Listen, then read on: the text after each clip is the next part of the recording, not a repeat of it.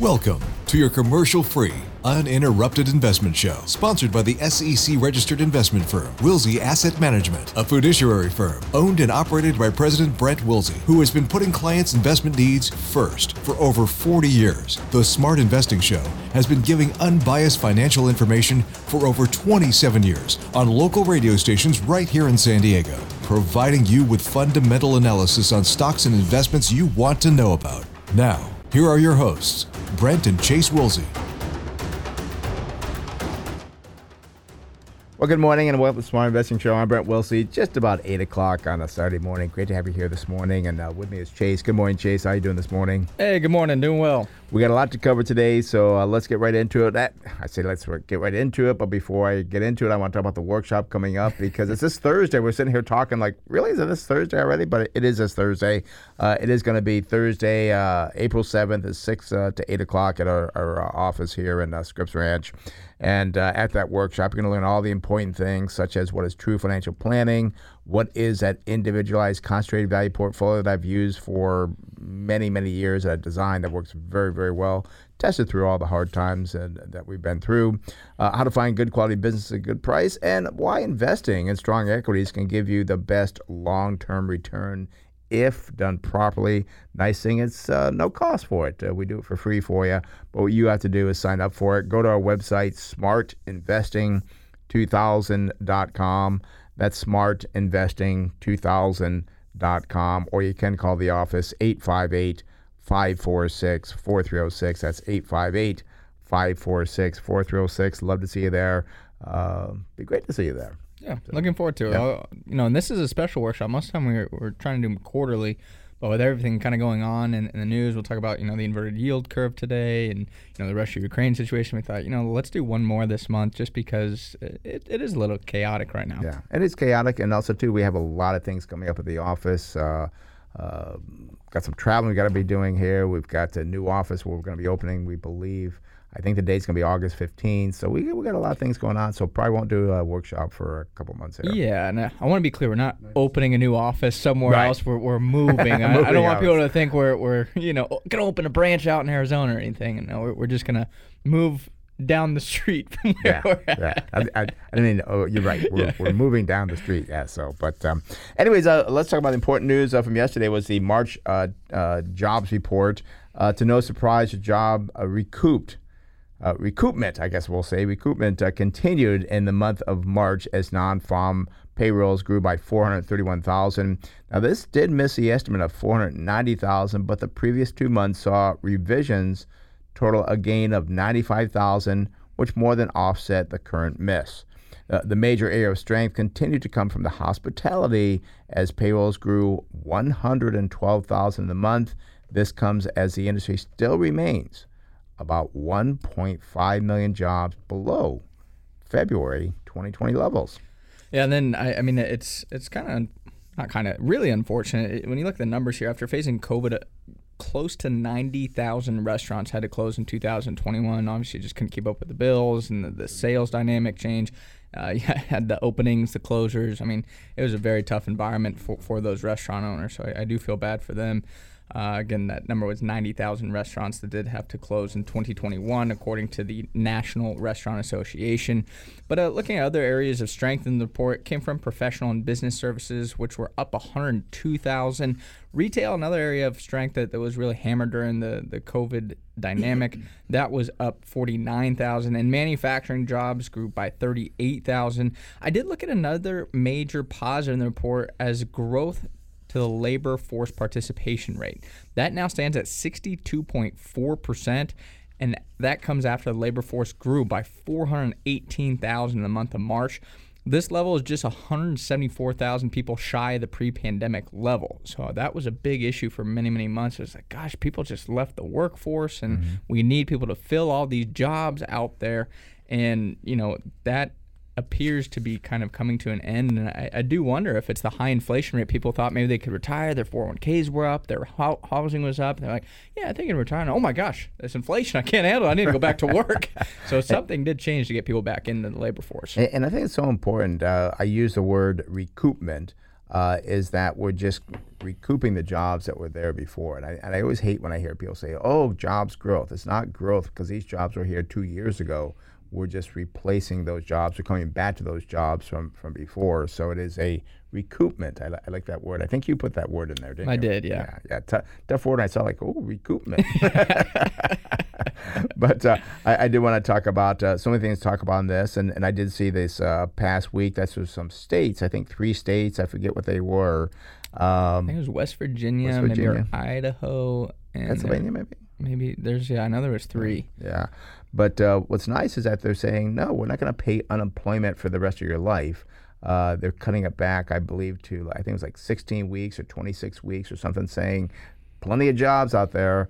Go out and get one. And this is proof from the job openings and labor turnover survey called the JOLTS report. Uh, the job openings labor turnover survey continues to post elevated numbers. In the month of February, there were 11.27 million job openings, which compares to the total number of people counted as unemployed at 6.27 million. Uh, this now means that there's a record 5 million more openings than people than are unemployed. Yeah, and another way to look at it, this is a, a really crazy number to me, is when you look at the people that are unemployed compared to the job openings, they're now me that now means there are 1.8 jobs per person that is unemployed. So if you don't like one of the jobs, well, there's another one out there for you almost to, to go look for. Uh, the quits level also continued to remain above the 4 million mark and rose slightly from January to 4.35 million in the month of February. And, and with this report, I continue to believe wage inflation will remain elevated. And, and no, I don't think wage inflation is going to skyrocket to 8 9% or anything crazy, but I, I would not be surprised to see a continuation of wage inflation around 3 to 5%. I think last month it was somewhere in the 5% range, uh, which again actually is still not keeping up with inflation at 7.9%. I'm curious to see what this month's CPI number will be as well. Well, I guess it would be for March Right. CPI. Right. Well, well, Chase, I have a solution to the situation. I mean, when I grew up, because you just did this, you had a full time job and a part time job. So if everybody were to take a full time job and a part time job, we, we kind of would help out here a little bit. And and I don't know of anybody off the top of my head anymore that has two jobs. Do you? Uh, some people I know that will drive for like Uber or Lyft or, or something that, uh, you know, they do have their full time job and they say, yeah, you know, I'll kind of drive around just, you know, Yeah. I mean, I know you kind of. I don't know if it's jokingly, but you, you said I don't know. I think it'd be kind of fun to drive you around in Oh yeah, yeah. I, I think it would be fun. Yeah, I, I can take out my Escalade and pick people up and talk to them. Yeah. Although, what if somebody doesn't talk to me? I, I kind of feel like hurt. Like, what? You don't want to talk to me? Yeah. but yeah, I think it would be. And actually, I remember reading a long time ago. There was a he was a congressman in a small town, and he actually drove Uber. And he says, "I like to, to do it because I get to hear from the people what they think about what's going on." So, It's interesting. I mean, uh, I guess we'll see. yeah you might show when up you get like- bored one day. and I get out, open the door, like, come on in, I want to talk to you. well, let's talk about the uh, previous 401k accounts because uh, with the level of quits we have seen in the JOLTS report, many are deeming this era of time as the great resignation or the great reshuffle as employees are changing companies at an elevated rate. One item to be uh, uh, aware of is if you change jobs, is your 401k at that old employer. As of last year, it's estimated that Americans had about wow, 1.35 trillion dollars in old employer 401k plans, and that's not a good thing. Yeah, and, and with quits remaining high, I would not be surprised if that level has continued to climb.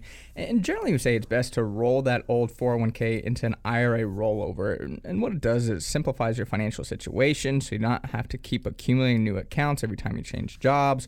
Unfortunately, we have seen clients that had several old 401ks and ultimately forgot about one or two of them from older employers. Other downsides actually do include administrative fees that come with 401ks and the fact that you're at the mercy of the old 401ks fund lineup and any decisions that the trustee decides to make to it. Yeah, and, and, that's the thing is that you don't know what's going on. Um, they may, you know, change funds and go. And we, we, we, as a service for our clients, we actually look at their 401k plans and we say, we'll give you a recommendation. We can't do anything with it, but we'll, we'll give you a recommendation what you have.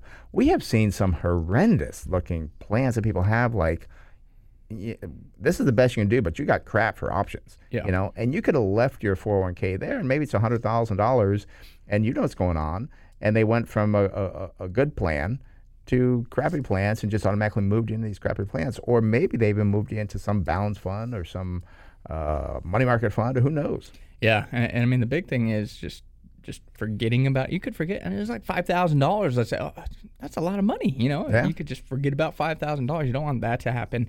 The other thing I'll point out too, and I hear people, oh well, my four hundred one k funds are super low because I get institutional shares, right? Which as a retail investor you don't get access to all the time. In the 401k, you would. But the thing that you have to know, and, and we do 401ks for clients, and we do have to use different pieces of the puzzle. It's not just an advisor that, that you're paying in a 401k. There's the advisor, there's the third party administrator, there's a record keeper. All of those are fees that you have to pay for that you don't have to pay for in your IRA rollover, and they can add up quite quickly. And and I've seen plans when we take over plans for you know uh, our our businesses that we do 401ks where you're paying close to 1% for an index fund yep. because of all the other fees on top of the fund fees that go in there. So you have to be really careful. You could be way overpaying in that old 401k. And, you know, if it is your current 401k, I'm not discouraging you to, to, to contribute to that because that is still important. You may be overpaying for it, but you can't miss that match and you can't miss that deduction for the 401k.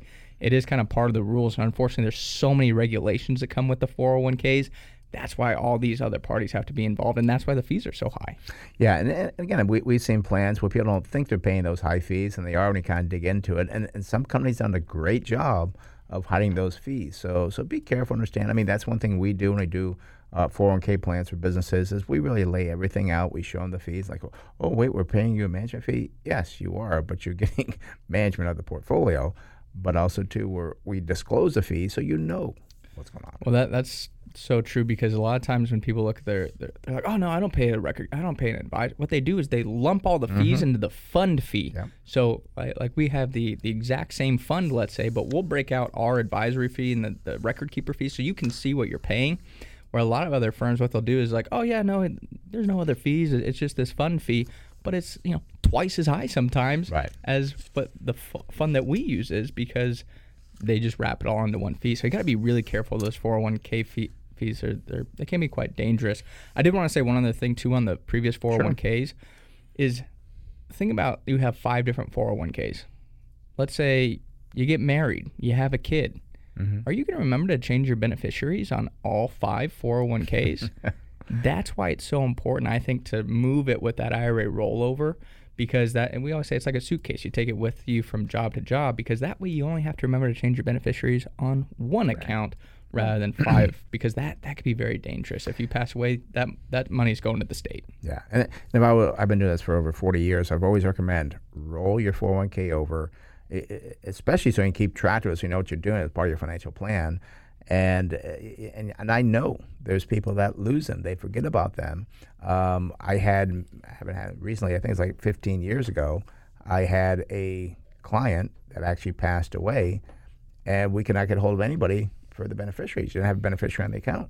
And, well, went to the state. So keep track of your stuff. Best way to do is keep your life simple. And again, you mentioned married and a kid. Well, now you're going to have life insurance, you're going to have a house, you're going to have a new work 401k. You've got all these. It's just too much. Make your life simple.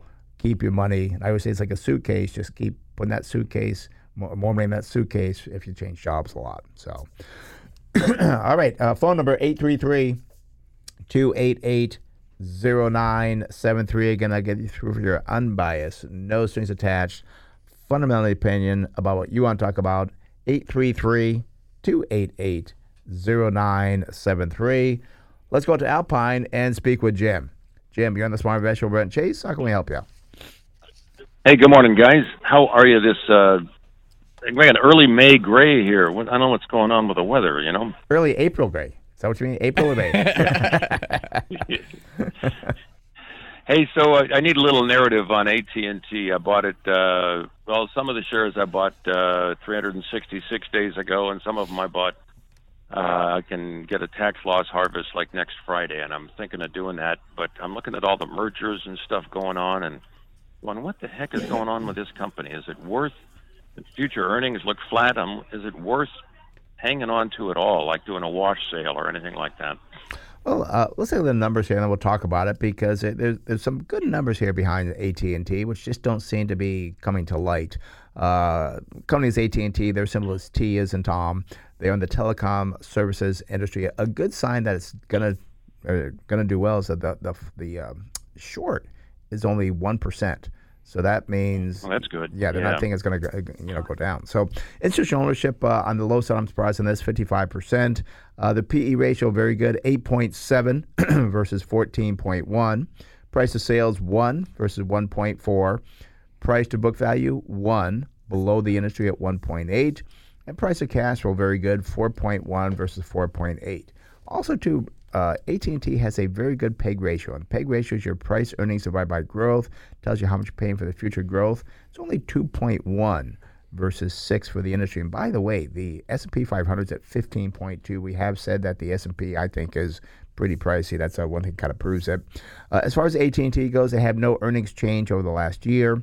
Last five years, it is an increase of 6.2. That is about half the industry at 12.3. They have done a lot of things over the past five years. Uh, over the one year on their sales, they're down 2.3%, but the industry was down 4.8. The five-year estimated growth on earnings for AT&T is a 3.7 versus 9 for the industry. They do pay a dividend that is, well, this is kind of strange. This uh, kind of change here for me. It shows 4.6%. Uh, and when we did our numbers last week, it was like, uh, I think like 8. So I'm not sure why we're showing 4.6 versus 3.6 unless... Yeah, they, they they cut they cut the dividend from two dollars and four cents a year to a dollar eleven a year. Well, that's supposed to happen with the, the spinoff. This bakes in future. So they so they're looking in the future is what they're doing here. Okay, okay, I was where yeah, because I, I knew it's coming up, so now we're seeing the numbers. So so that then is very attractive, four point six, because that is going to be the dividend you're getting going forward. That is above the industry at three point six. The payout ratio only seventy five percent. I like seeing that. We do see that uh, they have a, on the balance sheet a current ratio of 0.7 versus 0.9. Uh, debt to equity looking good, 1.2 versus 1.7. Uh, we do see a net profit margin. Well, that checks in at 11.9, above the industry at 10.4. Return on equity 12 versus 14.4. And Chase, you seem to be uh, uh, ahead of this here. So, did they already do the numbers for the spinout? It's going to happen this week, you think, or what's what's going on? I, I'm going to do the numbers and then I'm going to Okay. talk about the, talk the about whole that. story Okay. after. Uh, I think it's just too complicated to try and do Sure. both. So l- let's look at the current price here first for AT&T. It's $23.98. 52-week high, $33.88. And the 52-week low, $22.02. Year-to-date return, it's about flat, down 0.5% uh, for the business.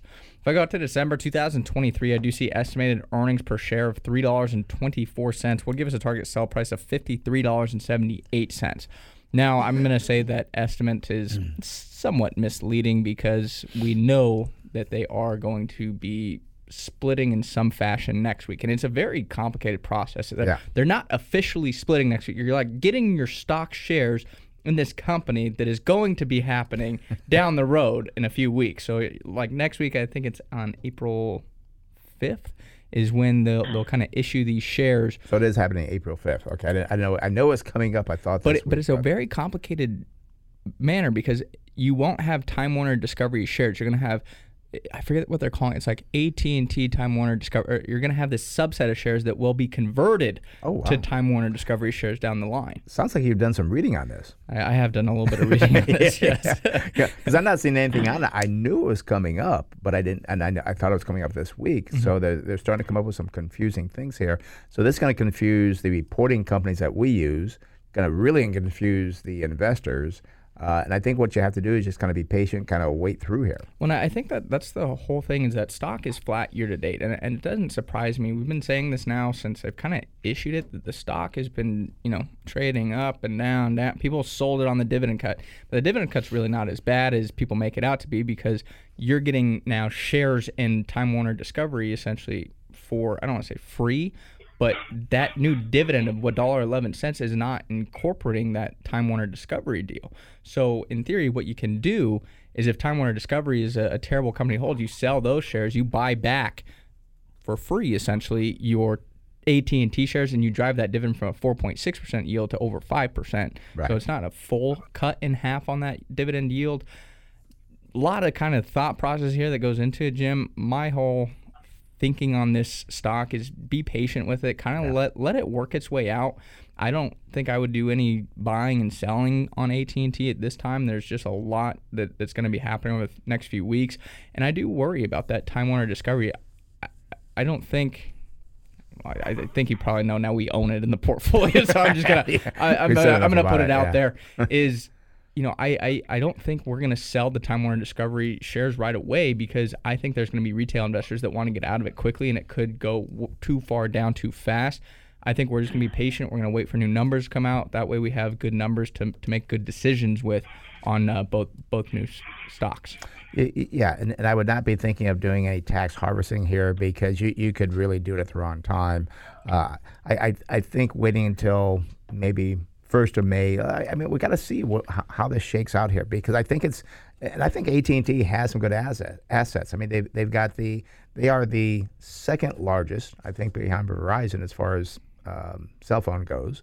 Uh, they got the fiber, um, it, and now they can kind of focus on this. I mean, I think they're cleaning up their balance sheet. Uh, that, that's what I'm saying. I think AT&T is good for them. Also, too, the new company I think that could be very good. So I, am going to be patient with this here. I mean, that, that's what we're doing. Um, I would not get too upset about, oh, I'm going to do some tax, lo- tax loss harvesting. No, I, I think I'd wait, see yeah. what happens here. I, yeah, there's just too many moving parts where, you know, you're kind of blind trying to make a decision. I, I want the numbers before I'm going to make any decisions on these companies. And, and, I'll never forget, too, that when this was first announced, uh, John Malone, who's done very, very well in the industry, yeah. um, he said, this is such a fabulous deal. Yeah. So he really liked it. So he's he knows the industry's been doing it probably 50 years. I'm going to say. So yeah. So Jim, don't do anything. Just kind of watch. Sit on the sidelines and watch. How's yeah, that? I know. I, I, I was confusing the daylights out of me. You're trying to catch up on. I figured I'd get a narrative from you guys, which I got. So yep. uh, thanks for that. You're and, welcome. And uh, problem is, I got a I got a serious capital gain happening later this year, and I was looking for some ways to offset it. And you might be able so, to uh, in May. I mean, that's what you know if if you do have it, you can maybe look at doing some tax loss harvesting after this is all settled because you'll you'll I don't think that the stock's gonna pop by any means. So you know, be be patient with it. I think you wait until, as you said, around May, and then maybe look at doing some tax loss harvesting if it makes sense. Yeah, that's the key. Yeah, after everything settles yeah, out. Yeah. Yeah, and, and and don't be too excited about people. Oh, under tax loss harvesting sometimes you can miss bigger gains because you're so excited about trying to get off that, you know, not pay taxes. And we always tell people we'll never make a tax decision over economic decision. And sometimes you make a decision right. to sell something this year to offset the gain, but next year the thing you sold went up 30%. So it wiped out the benefit of taxes. So uh, I always tell people don't get too excited about the tax side. You've got a capital gain. That's good. You're making money uh, you can make big money on this company that was not so good this year. Next year, that could be the big winner. Yeah. So, so be careful. So, all righty. I appreciate it. That's why I called to give him, uh, get the uh, get the narrative on this thing. Thank you, gentlemen. All right, Jim. And uh, see you. Uh, see you. Uh, probably see you at La Jolla Concourse. Yes, uh, we'll be there. Oh yeah, it's coming up. That's right. Coming All right. in April. Have All a good right. one, Jim. Bye bye. We'll be, we'll be we'll be in the Ferrari row Friday night. I'll be in the Lamborghini. All right. Have a good one. Wrong row, pal. Wrong row. See ya. bye bye. All right. That does open the phone line 833 288 0973. That's 833 288 0973. Before we go back to the calls, I, I did sure. want to. I teased with the yield curve inversion, and we never you, talked about. I didn't the, hear you tease on that. Did you tease? I, I that? teased on that because I asked before the show. I'm like, "Are we going to talk about this?" He said, "Yeah." So I'm like, "Oh yeah, you know, we, we have a lot of chaos, like the yield curve inversion," and then we. I think it's something important that we got to talk it about. It is important. I don't know how I just skipped over it. I'm, I'm, I'm, sorry. So, uh, yeah, okay. So people are worried about the yield curve inversion, uh, and and this is important. This is when shorter term bonds offer higher yields compared to longer term bonds. While this has been a reliable indicator of recession in the past, it is by no means is something to panic over. Since 1977, the two year and the 10 year yield curve has inverted seven times. This was one in uh, there was one case actually in 1998 when a recession did not follow, but on average, it still takes about 17 months after the inversion for a downturn to start. So yes, it's a reliable indicator, but you kind of stretch it out. Sometimes two years is when the recession. Uh, it, it's kind of a funny thing. It's almost like uh, you know, you always talk about. Uh, correlation Right. is, you know, I know David Dreman talked about, well, every time a red car drives by, you know, the hand goes out the window or something. It's just kind of something that happens when you see a red mm-hmm. car. It doesn't necessarily mean that's the root cause. I think that people try and fit this peg into the fact that, oh, a recession comes every time it happens. I mean, it's two years after. I think a recession just kind of comes naturally after those time periods. But the thing that that I do say is that 17 month time frame. I mean, that would still fit into our expectation that we're looking at a small recession later in 2023. So it does kind of fit the narrative that we are looking for this time. But I'm still going to say, even with a recession, I still believe the right stocks will do just fine. And in fact, a year after inversion, the S&P 500 has been on average 11.8% higher. The only time since 1977 it was lower occurred after the February 2000 inversion. If you hold the right companies here, don't panic over this. I, I mean, I, I do worry about the S&P 500 over the next year, but I just want to pull that out because people, oh my gosh, a recession's gonna happen. I gotta sell and get out. And no, I, as I said, up on average 12%, close to 12% one year later, and I think the right stocks are going to do just fine over the next year. And, and you can't just look at one indicator. Yeah, yeah, okay, so it's it's in, in, inverting, but you've got to compare like in, in past recessions that happened. Well, how much cash was in the economy? Again, we've talked. There's like 21 trillion dollars in the economy. Maybe the last recession there wasn't, so people didn't have extra money to spend. Perhaps in the last recession there wasn't 1.8 jobs for every person. I mean, there's so many things now that are different than before. You can't just look at one thing and saying, "Oh, it's inverted, gonna have recession." And again, you talk about 17 months out. A lot can change in 17 months as well. And we have said on the show that I think in 2023 we're going to have a slowdown, perhaps a small recession, but nothing to panic or should panic anybody to sell everything and go to cash. Cash is not a great uh, great investment uh, at all, especially in this time. You're going to be way behind inflation. Yeah, and, and the other thing we talk about too is on, on that inversion, you, have to understand what the Fed is doing here. The Fed is hiking right now, or they did hike short term interest rates. Well, when they announce those Fed funds rate hikes, that impacts the short end of the curve, or likely the two year. but they also have a bond purchase program right now where they've been buying back bonds. Now that has been unwinding, but they haven't allowed the balance sheet runoff to occur just yet. The reason that's important, that affects the long term yield rather than the short term yield. So they've kind of started with the short term yields, and then I think later this year you could see. That's why I, I wouldn't be surprised to see the 10 year note above 3% by the end of the year, is because they're going to start allowing that runoff to happen, I believe, which is going to impact the, the long term side of the curve. So I think you have to see what the Fed has done. That's kind of, I'm going to say, manipulated the, the, the inversion somewhat as well. And, and that's another thing in the past recessions, these past inverted yield curve, you did not have. You didn't have, did not have the Fed holding what they hold like nine trillion dollars. They didn't have that back then. then. Then I think they had like one trillion. They couldn't do anything with the long end. Well, now they've got about nine trillion dollars, I believe. They can again, they can stop buying that. They could maybe even do other things. You know, so so they've got a different situation here. You've got a different economy. You've got a different job market. So I again, I believe we'll have a slowdown because it, it's going to be a natural, you know, situation, but it's not going to be anything to panic over. Uh, and like, oh, I got to sell everything and get out because we're going to have a major recession like 2008. No, not going to happen. And then the other interesting time period is the last inversion was actually 2019. Mm-hmm. I'm very curious if we didn't have COVID, would we have had a recession? Oh yeah. You know, just be careful, I guess, saying because this happened, this always happens. And what if you go to cash and all of a sudden we still have inflation of 6% and we don't have a recession and stocks don't crash? And now you've just lost 6% per year on your money because you've been in 100% cash. So Yeah. just be very careful. That's why it comes down to I don't want to say not focusing on the macro side of things, but focus more on your businesses and how they're handling the different types of environments. I think the micro or the looking at the companies is so much more valuable than trying to time the market and, and what's going on with the, the whole economy. Right, and and not worry about where you're going to be next month or six months down the road, but you know where you're going to be two, three, four, five years down the road by doing the right thing today. So, phone number is 833-288-0973. That's 833-288-0973. Let's go up to San Marcos and speak with Phil. Phil, you're on the Smart Invest Show, Brent Chase. How can we help you? Hey, good morning, guys. How you guys doing? Good. How you doing? Hey, good. Hey, I wanted to uh, comment on we were skiing with the, the family last weekend, and I was able to catch the show on the podcast on the drive home.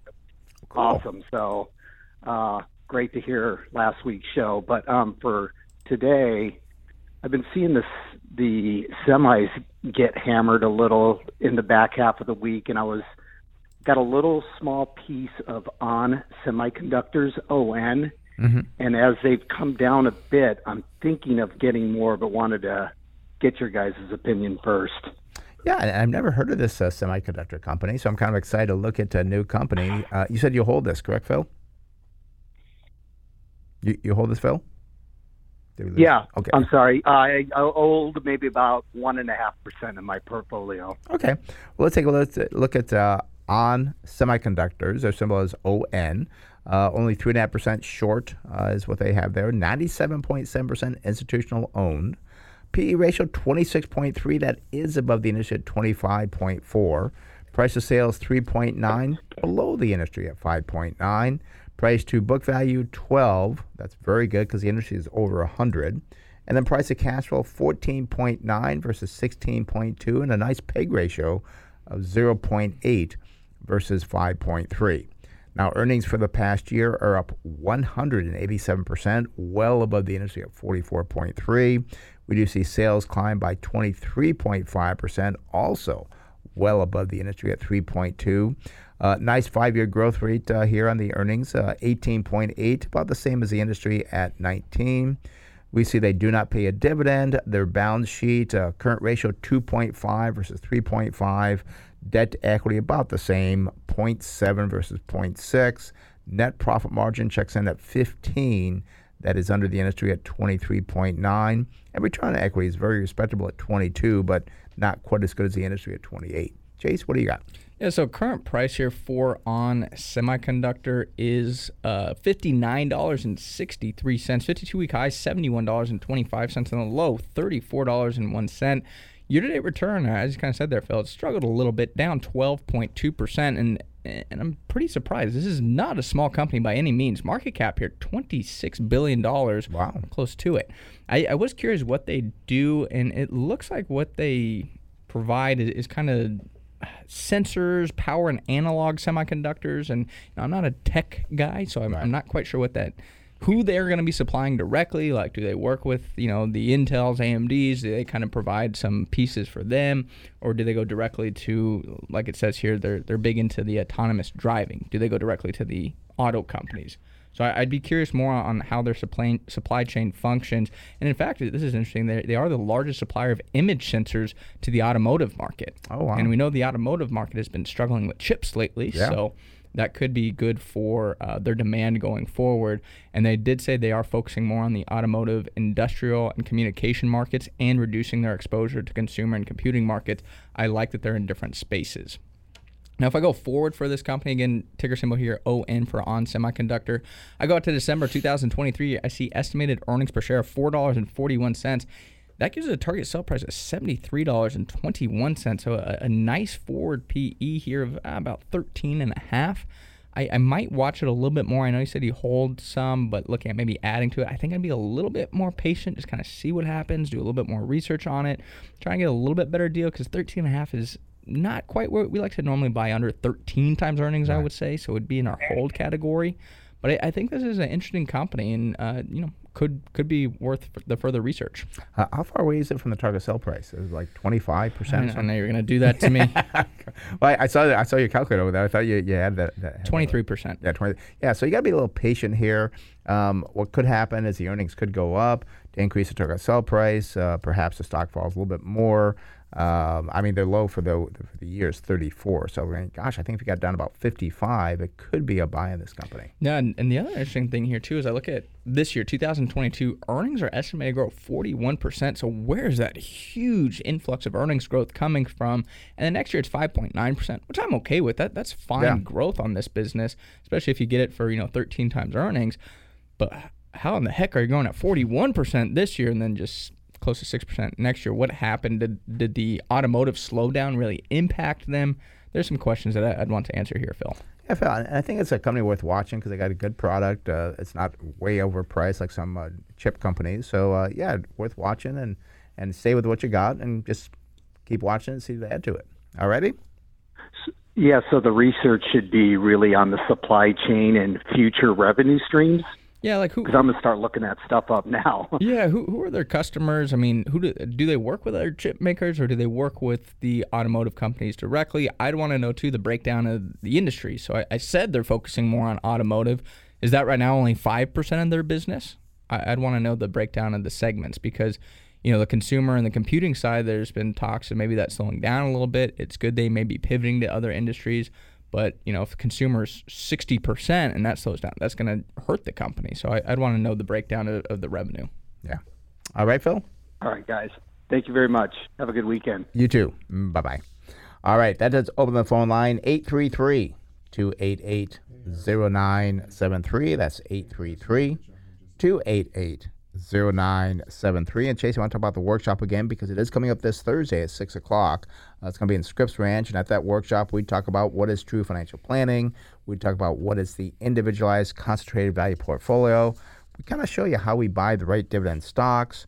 We also talk about 19 thoughts, and this is always very popular for people because they all do it. 19 thoughts that lead to your under, uh, underperformance, and how many positions should you hold in your portfolio? These are all things that we go over for you to make you a smarter investor. But what you have to do is you have to sign up. But it's a free workshop.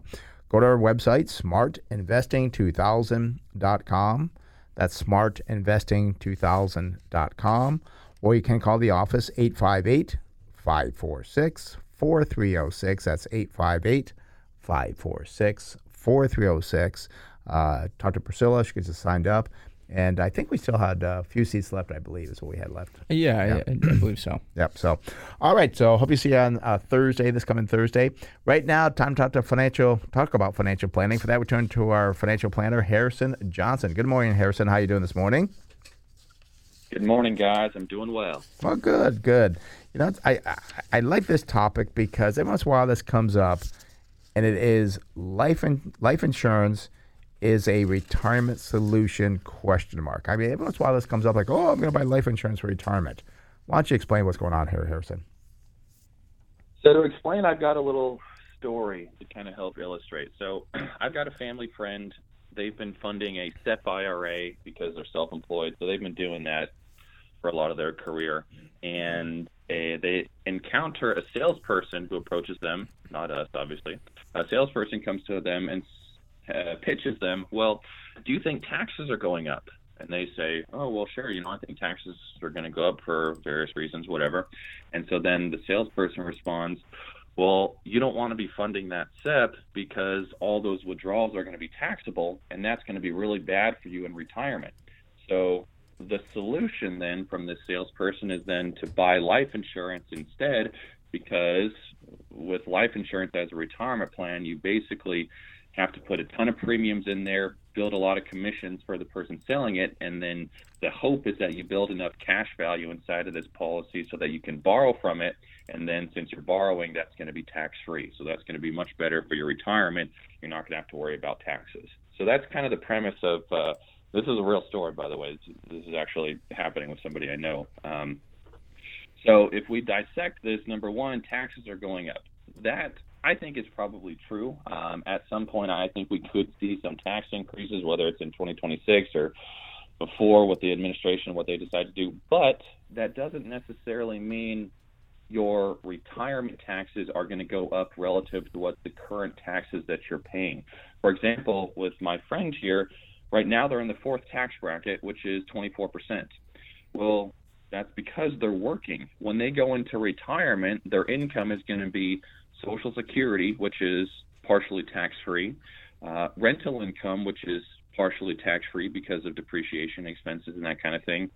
And then they have this SEP. Well, right now their RMD is expected to be about $20,000 from that SEP, which isn't going to be a huge tax problem. They're going to be able to stay in like the 12% bracket, which means if they forego funding the SEP right now, they're missing out on a 24% deduction just so they can save 12% later on. It doesn't make any sense. So that's the first thing.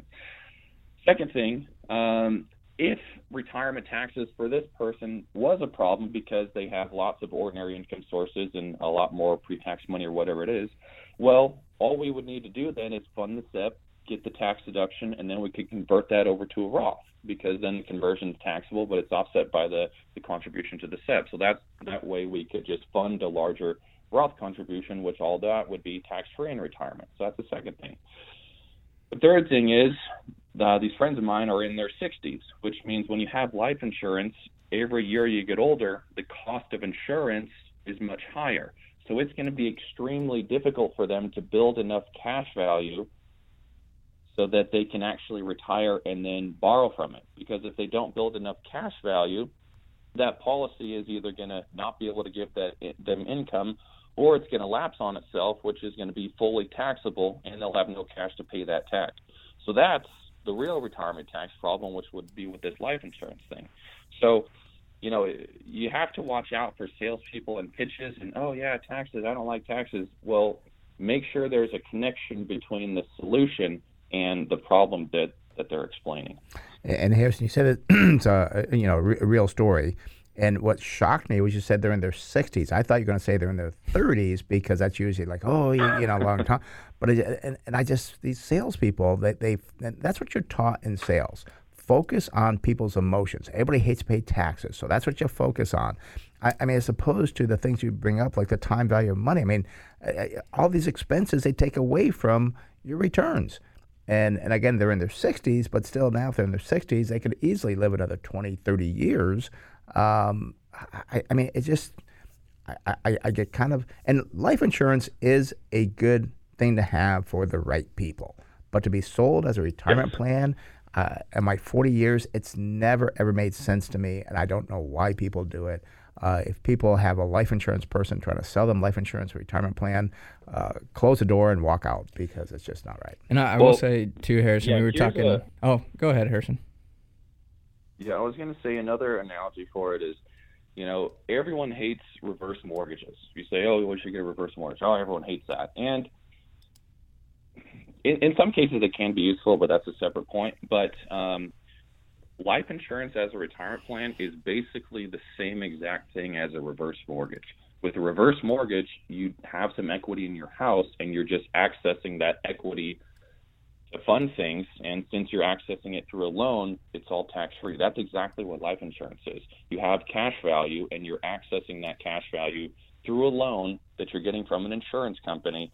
And you're just hoping that the loan balance never gets to that cash value. And actually, reverse mortgages can be even better than life insurance because generally home values go up over time where as you get older with life insurance the cost of insurance continues to go up so that eats away at the cash value um, and if you ever do go underwater in a reverse mortgage, at least you're not forced to move out. Where with life insurance, it uh, uh, it lapses on itself. So you know, people have no problem balking at reverse mortgages, but really life insurance is even worse than that. And I, I was going to say too. I mean, when you talked about this family that was sold a life insurance, all you have to do to to sell life insurance is get your life and health, uh, you know, certificate or yeah. whatever it's called and this guy was talking about tax. He knows nothing about taxes. Right. You know, his, his education is nothing. It's just a hot button that he was told to sell on. But I bet you they don't even know the tax brackets, how they function, and you know, as you talked about the deduction versus their retirement, they didn't look at any type of analysis like that. And that's what's just so irritating to me is that that people are sold on their emotional side of things by people that don't even understand the products and how it's truly impacting them. And that's really where your value comes in is you don't sell anything. You just are there to look at if you do this, this is what's going to happen. And you break that down for them so that they can make the right decisions. Right. Well, Harrison. And I really understand taxes. Don't get me wrong. I, I, I hate taxes and I, I really focus on that. So there is much more efficient ways that we can reduce retirement tax liability than than buying life insurance. Yep. Well, that's why you're a financial planner as opposed to a life insurance salesperson. So, Harrison, thank you very much. Uh, we'll see you uh, Monday morning. All right. Thanks, guys. We'll see you Monday. Okay. Have a good one. Bye bye. Again, it's uh, Harrison Johnson. He is our financial planner. He's a CFP. If you want to talk to him or have a free consultation with him, call the office 858 546 4306. That's 858 546 4306. Or you can go to the website as well, smartinvesting2000.com. Smartinvesting2000.com. You can send them a message there. Chase, you brought up about the, the licensing and so forth, and, and I've got many securities licenses, and I, uh, you know, to, to become a, an RIA, I took a, gosh, that was a test that was one of the hardest. I remember when I first was in the industry, uh, I took my life insurance test. I went to the uh, school called Mike Russ Schools, and they said, just do this, do this, and you'll be fine. I passed that test in 13 minutes.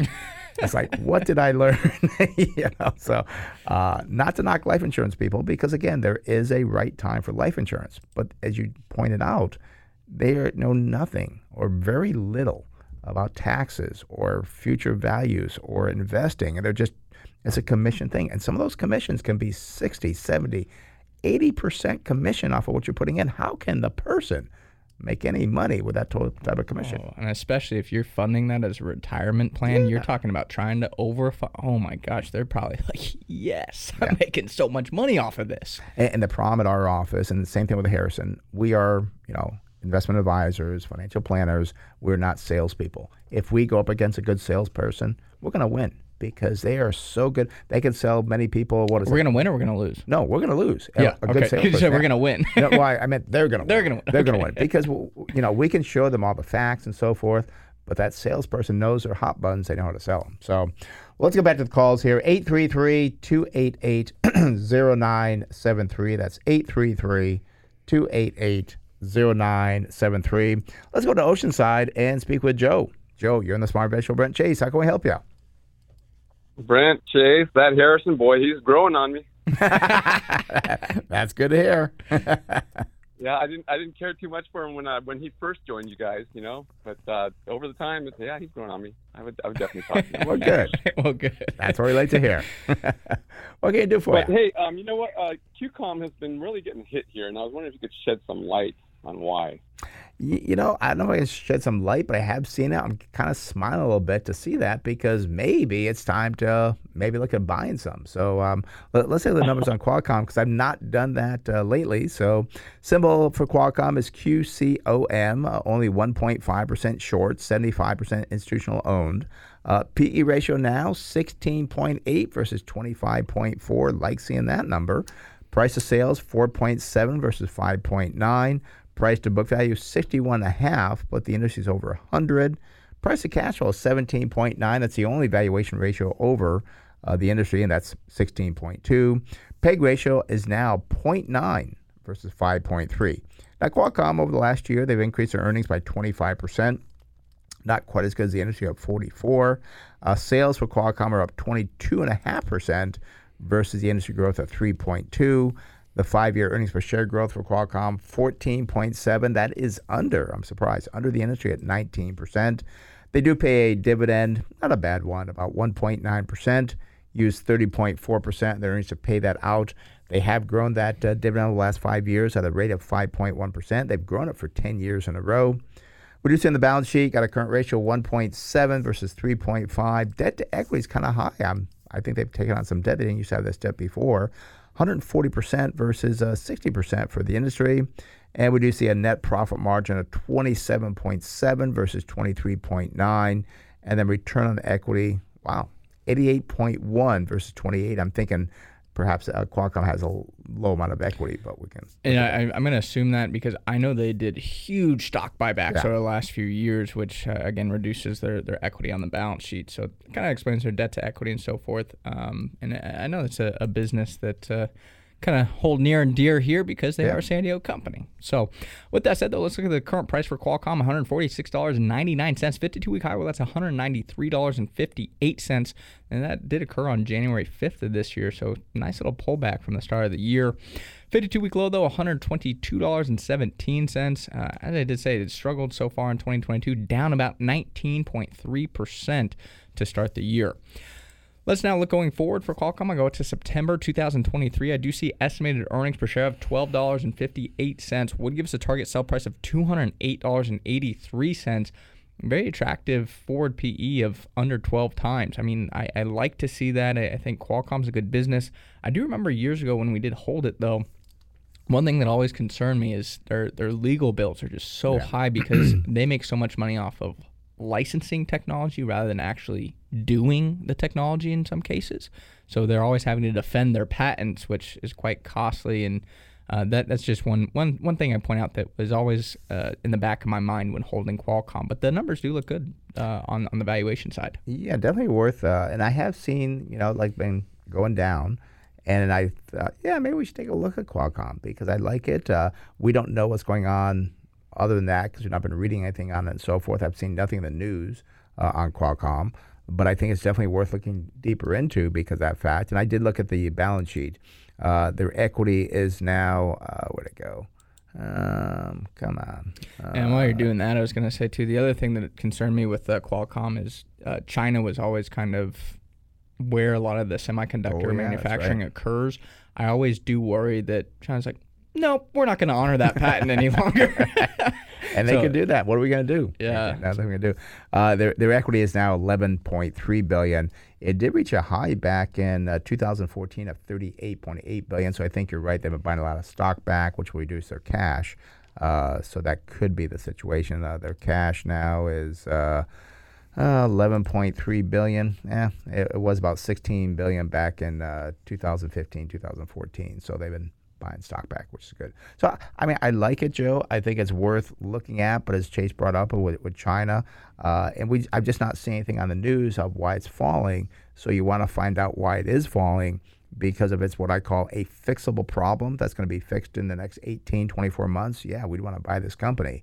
But if it's something else that uh, maybe there's having some other problems, eh, I, I, I might stay away from it. So can't give you an answer, just give you uh, some direction. Yeah, um, I'm, I'm not sure if the, the whole thing. They, they, there's something going on with this other company, uh, V E O N E E R. That I don't know if they're finalizing or what. I'm not sure if I think might have been an all cash deal or something like that. So Hmm. Yeah. And, and maybe that had something to do with it because it really kind of fell hard yesterday, uh, Friday. Yeah, the, the whole semiconductor. I know we took a look at uh, on semiconductor earlier. Uh, you know, it looked like uh, you know Intel and AMD and uh, I think even Nvidia as well. I think they all kind of the the chip space really did kind of hit a hit a speed bump on Friday. and that can many times be a buying opportunity because if every all the chip stocks go down and you got a, you know a strong company like Qualcomm doing fine, like wow, what a great time to buy more because they don't have the problems that they're saying these other companies have. So it could be a good opportunity. Yeah. Yeah. And I think Qualcomm fell farther than the other chip companies. And um, you know, I mean, I, I picked some up on Friday, but I got rid of it on Friday too because, you know, it was going down so hard. You know, I said, "Oh my gosh," I was down quite a bit, but yeah, luckily I ended up making a decent amount. So So that was a trade, not an investment. That's there, huh, right. Joe. Yeah, Using those emotions there, Joe. well, yeah, you know, but uh, hey, never lose taking a profit, right, guys? Oh, I, I hate sayings like that, Joe. I gotta tell you. they make you feel good, but they don't make you money many times. so, Hard to argue, though. uh, well, Okay. Hey, well, thanks a lot, guys. I, I really appreciate it. I was wondering, you know, what was happening with that thing because I just haven't seen it fall like this in a while. yeah, ke- keep watching it because I, I, I think there could be opportunities, but I just I've not seen anything in the news about it, so I do some research. Maybe maybe we'll look at it maybe next week. I don't know. So, Joe, thanks for calling. Keep us posted. We will do that. okay. Okay. bye bye. All right. That does open the phone line 833 288 0973. That's 833 288 0973. And see, now that Joe's not gone, I can say like that, that thing of saying, uh, what is it? Never. Hey, never go broke, taking never taking a profit. Right.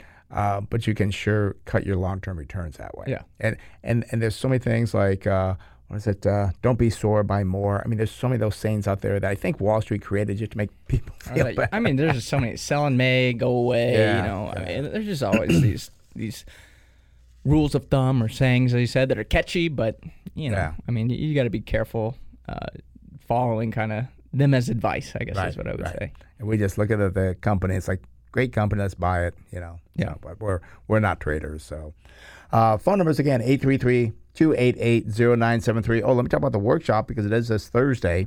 Uh, the workshop is going to be uh, in Scripps Ranch. And we're going to talk about things that uh, to try to help make you a smart investor. Uh, and we, we do have some volatile times now. We're going to show you how the fundamentals pay off during these volatile times. Uh, staying, how to stay away from that high risk investing. That's what you're kind of looking at. Like, oh, I want to, I want to make money quick. Well, we're going to talk about how to stay away from those things that kind of suck you in. How to buy the right dividend stocks. 19 thoughts that can lead to your underperformance.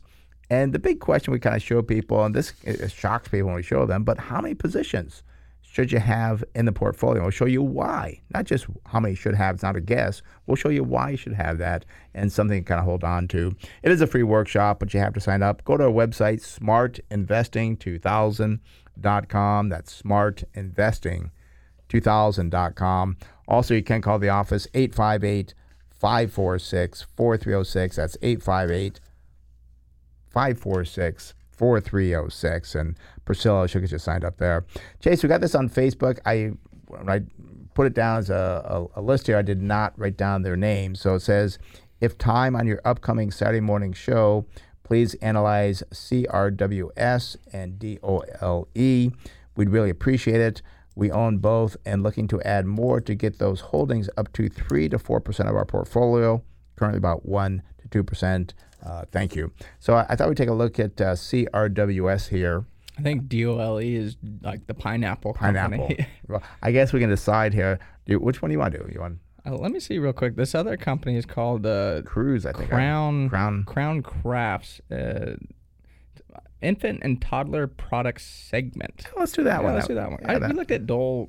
Gosh, it's actually been a long time, but I, I don't think I've ever looked at this company. So Yeah, so yeah, it's kind of nice to look at a, a, a new company that we haven't seen before. So let's say it's uh, uh, Crown Crafts, symbol CRWS. Uh, they are in the industry of furnitures, furnishings, and fixtures and appliances. Uh, only 0.1% float, only 41% institutional owned. We do see a nice PE ratio here of 8.4 versus 14.6. Price of sales 0.8, same as the industry. Price to book value 1.9 versus 32.5. And then price to cash flow 13.3. That is above the industry, unfortunately, at 9.6. Nice peg ratio 1.7 versus 16. Now, the earnings have grown by 28.3% over the past year, about the same as the industry at 28.8. We do see sales are up 5.5%, uh, industry up 4.1. The five-year earnings growth on those earnings from the analyst is a 5% versus 4.4 for the industry. Ooh, they pay a nice dividend here, 4.9% and use only 41.6% of their earnings. I like seeing that. I'm hoping I'm hoping to find a good balance sheet here. Uh, we got a current ratio 2.8 versus 1.5. That is good. Debt to equity only 0.1 versus 1.5. Net profit margin 9.3 versus 6.1.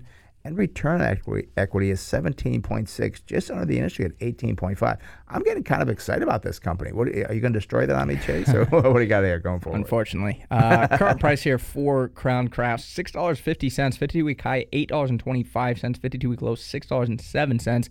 It's down about ten percent so far to start the year. Unfortunately, company size here just sixty five million dollars. gosh. Tiny company, and with that, there's no analysts. So Ah. This is something you're truly on your own with and you know there, there's no way to really for us to derive a target sell price you'd have to kind of be an analyst and actually come up with your own estimates going Right. forward on earnings so that is something that, that is quite difficult with this business the other thing i was going to say too is interesting we talked about this big baby boom that was supposed to happen during covid Yeah. and i, I think people are saying it didn't happen Oh, really? I, I uh, that's just kind of what I heard. So I, I don't know any details behind it, but uh, you know that would have been a big benefactor for this business. I, I'm, I'm curious if there are other numbers on the number of babies that were had now. Yeah, you thought there kind of would be. You thought that would happen, but um, yeah, that would be great for this company. That, that's what I was kind of thinking as well. How's the baby boom doing, if one? But you're saying doesn't appear to be happening. Yeah, I, I, I kind of heard just tidbits on it. I haven't done the full research on it because we don't have any baby product stuff in the portfolio. So You- You're getting married. You got to start pretty soon. we'll see. All right, there's a closing bell. Thank you for listening to the Smart Investing Show. It is for informational purpose only and should not be used as investment advice. If you'd like to discuss in more detail your investment needs, have other investment questions, feel free to call myself, Brent Wilsey, or Chase Wilsey at 858 546 4306. That's 858 546 4306. Or visit our website, smartinvesting2000.com. That's smartinvesting2000.com. And for more daily educational information on investment tips, go to our Facebook page, Smart Investing with Brent Chase Wilsey. Have a great day. We'll talk more next week right here on the Smart Investing Show.